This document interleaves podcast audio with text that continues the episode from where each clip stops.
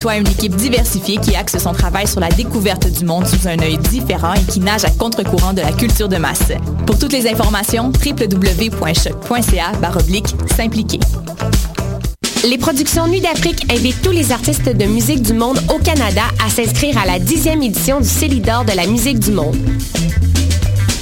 Ce prestigieux concours vitrine est une chance unique de vous faire découvrir et de remporter de nombreux prix. Vous avez jusqu'au 15 décembre 2015 pour soumettre votre candidature. Faites vite, les places sont limitées. Pour plus d'informations, célidor.com. Ça a commencé avec le Montignac. Après ça, il y a eu l'oriental puis l'occidental. J'ai aussi essayé le paléo, le 5-2, le californien, le Atkins. Des régimes, j'en ai fait un puis un autre.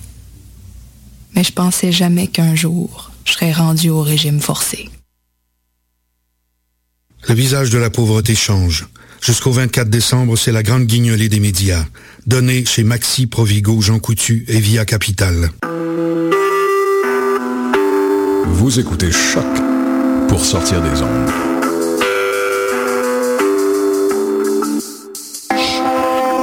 Podcast, musique, découverte.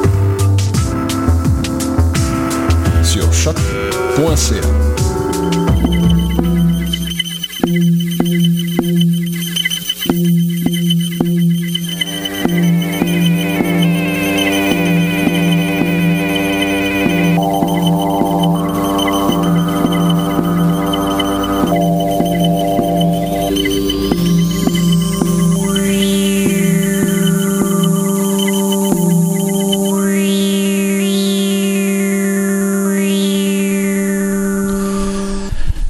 Bonjour à tous et bienvenue au tout premier épisode de NT2 Radio, la balado-diffusion du laboratoire des nouvelles technologies et nouvelles textualités dans le cœur numérique de l'Université du Québec à Montréal. Je serai votre animateur Jean-Michel Berthiaume tout au long de cette exploration des nouveaux horizons de la littérature à l'ère du web sur les ondes de choc.ca. NT2 Radio, pour décrire le projet rapidement, a pour mission de promouvoir l'étude, la création et l'archivage de nouvelles formes de textes et d'œuvres hypermédiatiques. Et cela par le biais de la radio. Donc, à tous les semaines, vous aurez des capsules portant sur des œuvres de l'avant-garde web, des rencontres avec des spécialistes du domaine de la littérature hypermédiatique, ainsi que quelques aperçus des obsessions de recherche de notre équipe au labo cette semaine. De plus de vous offrir notre toute première émission, nous avons le grand plaisir de nous entretenir avec Gina Cortopassi, chercheur au labo du NT2, qui va nous parler d'une œuvre de Julian Oliver.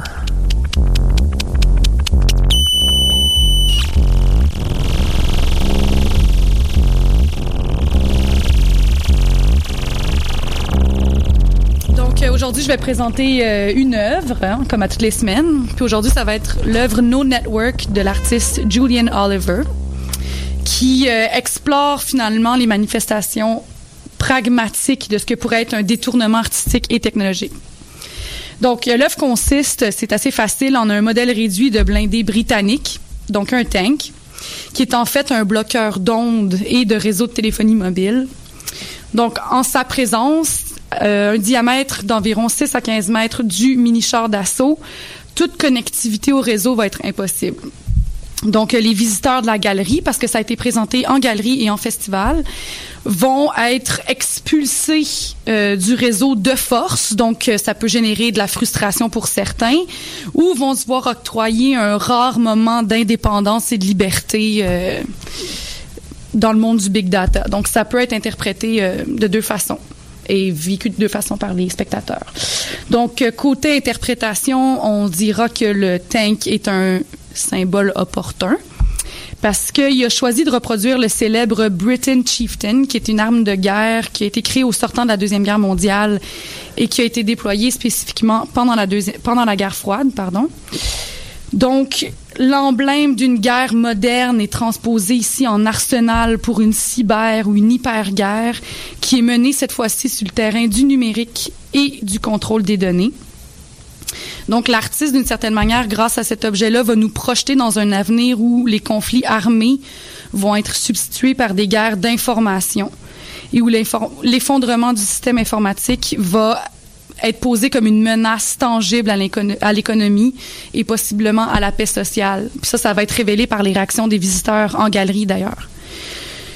Donc, euh, l'omniprésence du réseau est interrompue euh, par l'œuvre. Puis c'est intéressant parce que euh, la description de l'artiste va venir avec une notice, donc une note d'avertissement qui va clore la description, puis qui en anglais.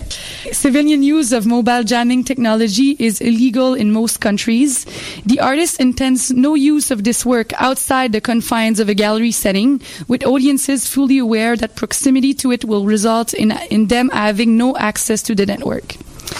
Donc finalement, la notice dit que euh, l'œuvre va être utilisée de manière légale dans les lieux euh, prédestinés à cet effet, en avertissant les visiteurs des potentielles euh, conséquences d'approcher le tank, qui, si on poursuit finalement l'interprétation, est un peu contradictoire d'ajouter ça à la, à la description de l'œuvre, parce que si le tank évoque une cyberguerre, pour moi, du moins, elle évoquait aussi la possibilité d'une résistance, euh, une résistance politique à l'obligation d'être connecté au réseau, finalement.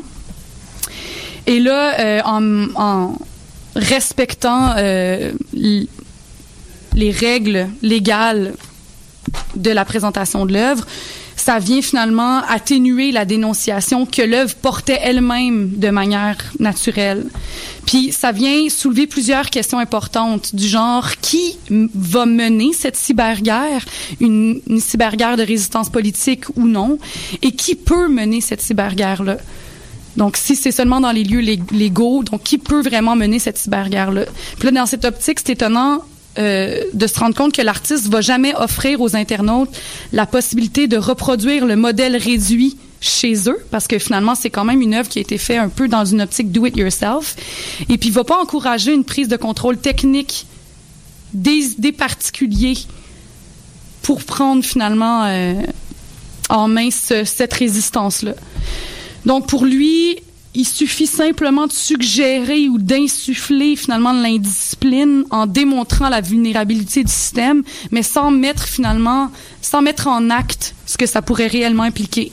Puis d'ailleurs, l'artiste préfère mettre en vente cinq modèles réduits signés sur son site plutôt que d'offrir des instructions gratuites. Euh, puis je conclurai en disant que l'artiste est en train de produire deux nouveaux modèles. L'un d'eux qui va bloquer les émissions de services GPS. Là, on voit le potentiel dangereux euh, d'une entreprise comme celle-là. Et puis l'autre va simplement obstruer euh, les réseaux sans fil, donc le Wi-Fi. Voilà. No network.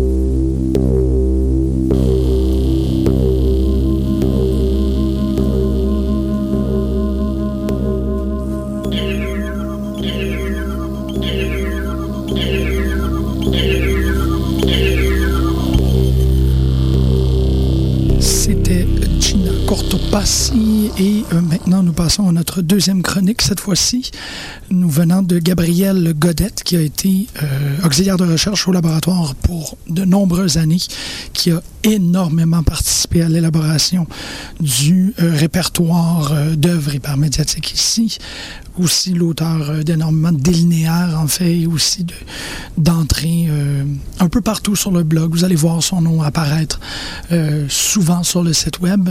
Il vient aujourd'hui nous parler de Passages, une œuvre qui tend vers le jeu vidéo et qui se donne comme mission de décrire de la façon la plus particulière le passage du temps et son euh, impact sur nous. Donc, je laisse la parole à Gabriel. Passage est un jeu vidéo de Jason Rohrer créé dans le cadre du festival de jeux vidéo Gamma 256, organisé par le collectif Coco Romy à Montréal en novembre 2007. La contrainte du volet création de Gamma 256 était de produire un jeu dont l'interface devait être limitée à un ratio maximal de 256 pixels. Se pliant à cette directive, l'interface de Passage prend l'apparence d'un rectangle horizontal à l'esthétique de jeux vidéo aux pixels apparents. Le joueur incarne un avatar aux yeux bleus et aux cheveux blonds. Au début de la partie, l'avatar est situé à l'extrême gauche de l'écran et ce qui se trouve en face de lui est très flou. À mesure que la partie avance, l'avatar se déplace vers la droite et ce qui se trouve dans cette direction devient alors de moins en moins flou alors que les éléments à sa gauche deviennent de plus en plus brouillés. Graduellement, l'apparence du joueur se modifie. Ses cheveux deviennent de plus en plus foncés et dégarnis, tandis que son corps se voûte et que ses déplacements se font de plus en plus lentement et péniblement. Le joueur doit explorer l'espace dans lequel il se trouve et il découvre à l'occasion des coffres au trésor qui renferment parfois des étoiles, parfois des nuages de poussière. La découverte d'un plus grand nombre de coffres augmentera le pointage affiché dans le coin supérieur droit de l'interface de jeu. En début de partie, le joueur peut également apercevoir une forme au loin. C'est une femme à la rencontre de qui il peut aller et qui le suivra dans ses pérégrinations. Se déplacer avec cette compagne augmente le nombre de points accumulés et le nombre de coffres recelant des trésors, mais entrave énormément le mouvement du joueur. Chaque partie de Passage se termine systématiquement au bout de 5 minutes par la mort de l'avatar. La mort de sa femme le précède par une trentaine de secondes. Au terme de la partie, l'interface se dissipe peu à peu et fait disparaître le pointage, qui n'est pas enregistré et se révèle donc péremptoire. Seul le titre du jeu subsiste au centre de l'écran. Le jeu est accompagné d'une trame sonore rudimentaire aux accents tristes et lancinants.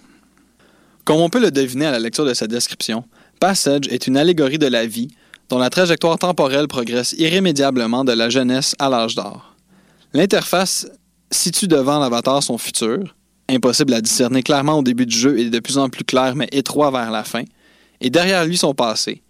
Il n'y a pratiquement rien au début du jeu et plus on vieillit, plus ce qui nous est lointain est brouillé et confus. De plus, s'il est possible de deviner le paysage à l'horizon lorsque l'on avance en ligne droite, les déplacements sur un axe vertical sont plus hasardeux, puisque des blocs jalonnent le terrain exploré, mais c'est également dans ces espaces labyrinthiques que se trouvent les trésors. Dévier de sa trajectoire de départ, prendre des risques, est ainsi présenté comme une stratégie payante. En dépit de son apparence simple et de son fonctionnement didactique, Passage tire sa force et sa profondeur de l'enchâssement de sa portée herméneutique à sa mécanique de jeu.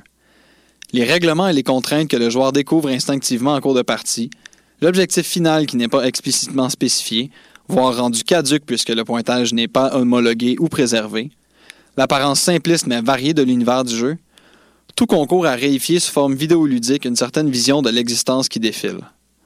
La mort du joueur, suivie d'un retour à l'écran initial du jeu, est aussi inéluctable que porteuse d'une morbidité tranchante.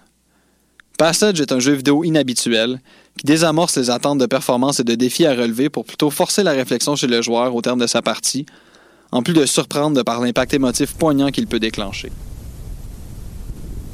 Nous sommes de retour. Euh, une petite pause musicale avant de continuer. Nous allons aller écouter euh, la piste provenant de l'album Vieux Frère de Fauve, la chanson Bizarre.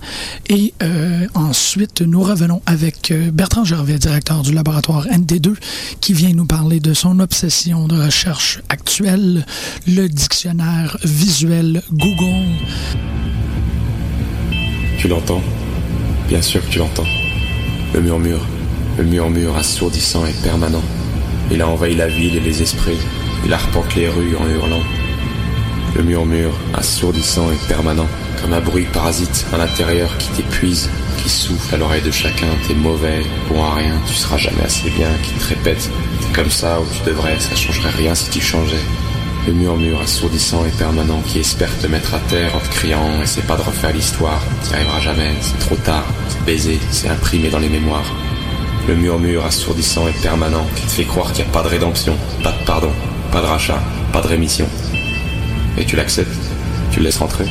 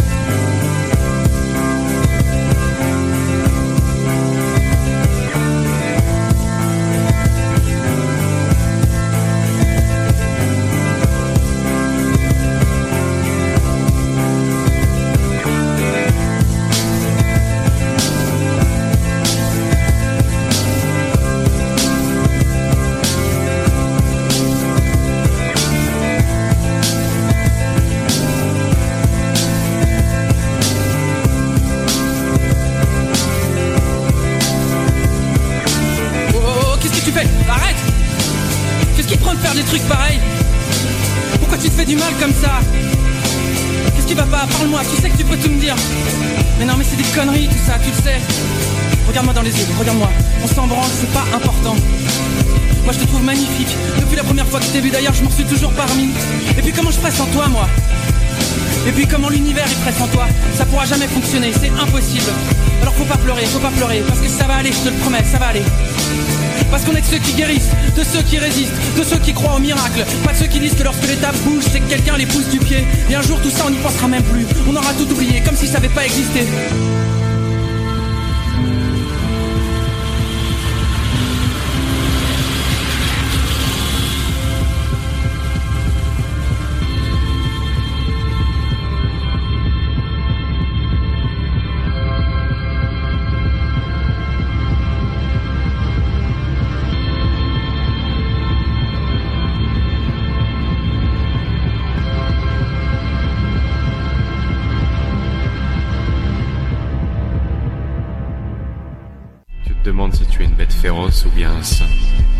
Tu es l'un et l'autre, et tellement de choses encore. Tu es infiniment nombreux. Celui qui méprise, celui qui blesse, celui qui aime, celui qui cherche, et tous les autres ensemble. Trompe-toi, sois imprudent, tout n'est pas fragile. N'attends rien que de toi, parce que tu es sacré, parce que tu es en vie, parce que le plus important n'est pas ce que tu es, mais ce que tu as choisi d'être. Tu nous entends le blizzard Tu nous entends. Si tu nous entends, va te faire enculer. Tu pensais que t'allais nous avoir, hein. Tu croyais qu'on avait rien vu. Surprise, connard. Tu nous entends la honte Tu nous entends. Si tu nous entends, fais gaffe quand tu rentres chez toi toute seule le soir. On pourrait avoir envie de te refaire la mâchoire avec des objets en métal ou de te laver la tête avec du plomb. Qu'est-ce que t'en dis? Tu nous entends la tristesse Tu nous entends? Tu nous entends, c'est que toi aussi, tu vas bientôt faire ton sac. Prendre la première à gauche, deuxième à droite, puis encore à gauche et aller niquer ta race. Félicitations, bravo Tu nous entends la mort, tu nous entends Si tu nous entends, sache que tu nous fais pas peur, tu peux tirer tout ce que tu veux. On avance quand même, tu pourras pas nous arrêter. Et on laissera personne derrière, on laissera personne se faire aligner. Tout ça, c'est fini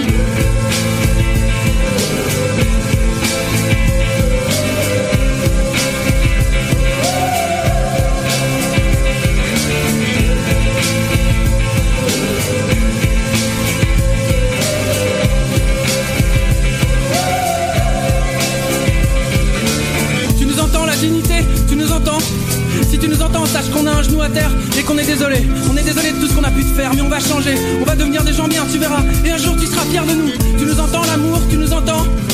Si tu nous entends, il faut que tu reviennes parce qu'on est prêt maintenant. Ça y est, on a déconné, c'est vrai, mais depuis on a compris. Et là on a les paumes ouvertes avec notre cœur dedans. Il faut que tu le prennes et que tu l'emmènes. Tu nous entends, l'univers, tu nous entends? Si tu nous entends, attends-nous, on arrive.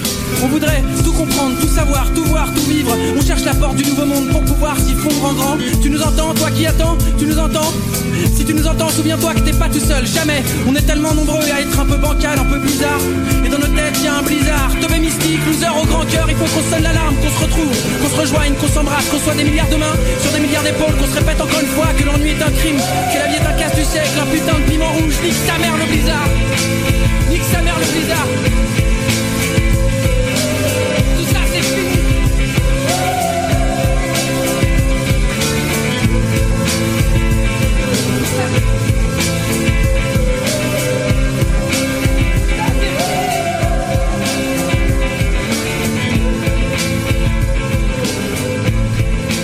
La question, c'est qu'est-ce que le dictionnaire visuel Google?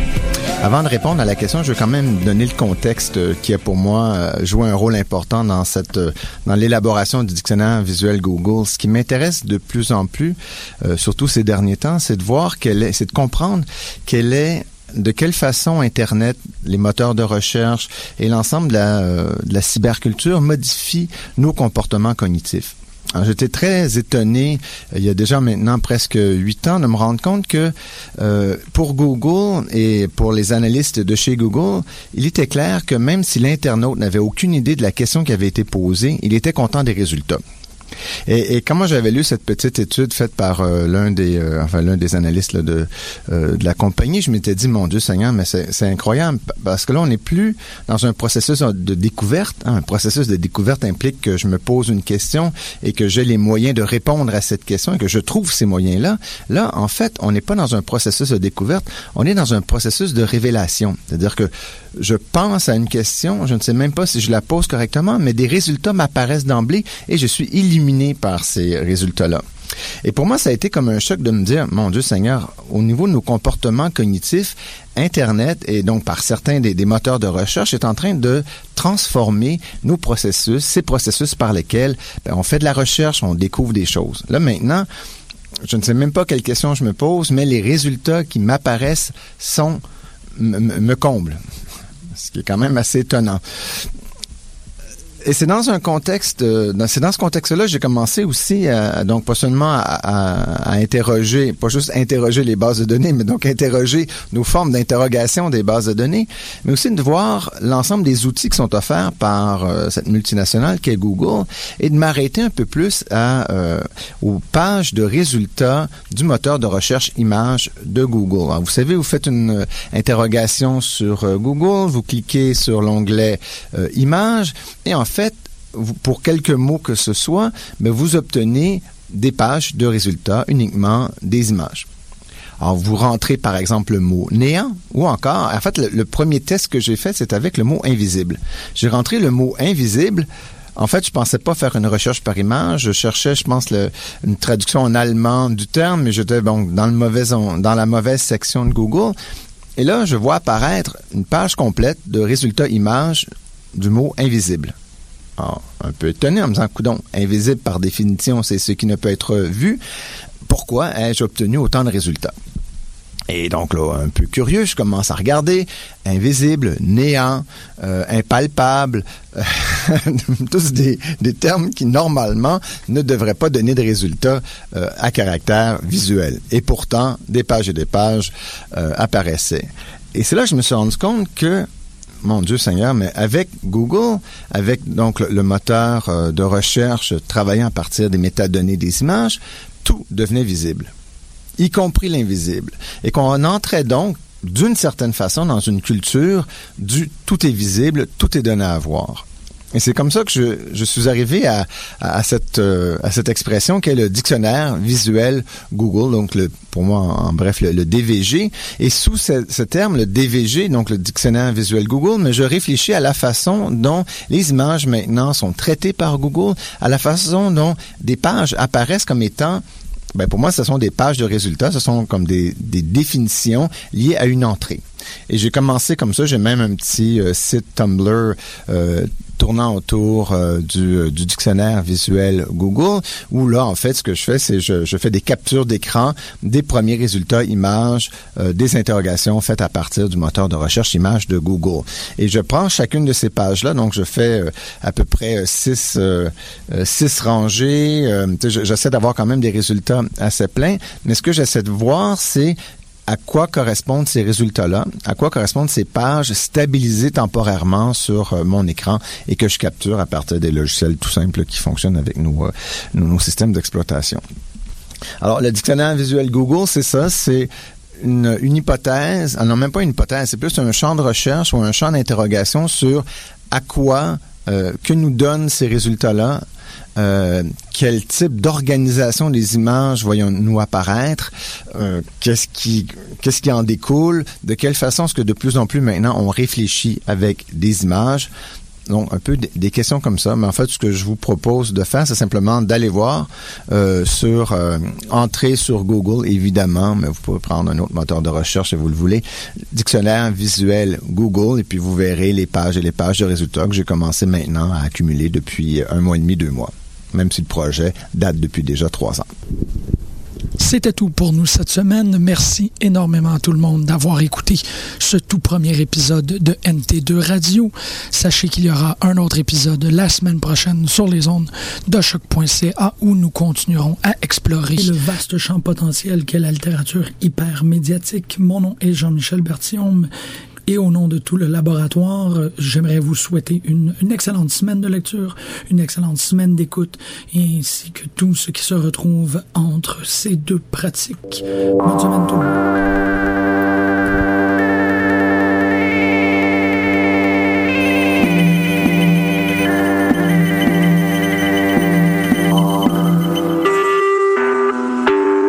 Vous écoutez Choc pour sortir des ondes.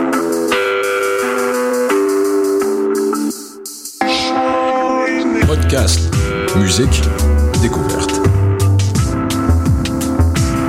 Sur choc.ca. What's up? Joe RCA, Bobé des Dead Obies et vous êtes à l'écoute de Choc. It's a Joe Rocker. I'm buddy, it's just guy. For judge, be it pull it up. Yup, your butt, motherfucker, fresh like us. Sprint that on sur un débit, tu veux dress like.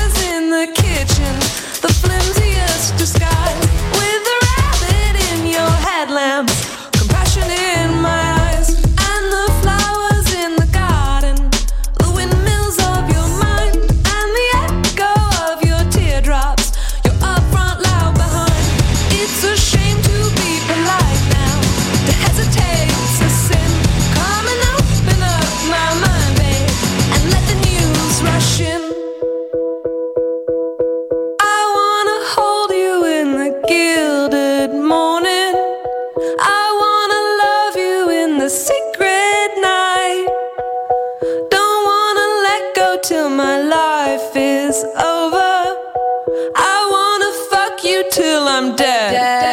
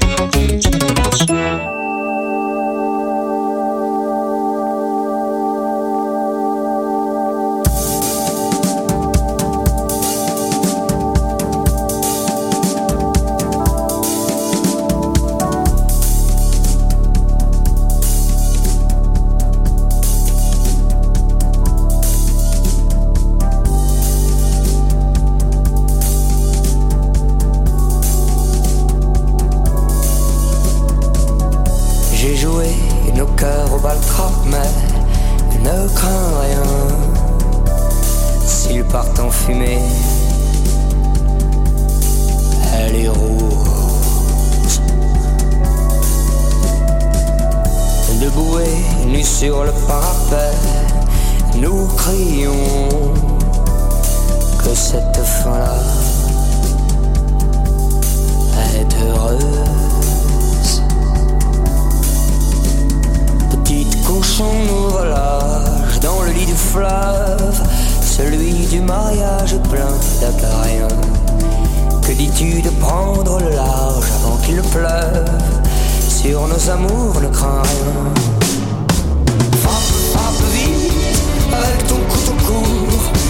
cœur fidèle. Puissions-nous partir maintenant que tout autour est immobile et que tu es belle, que tu es belle. Frappe, frappe, lui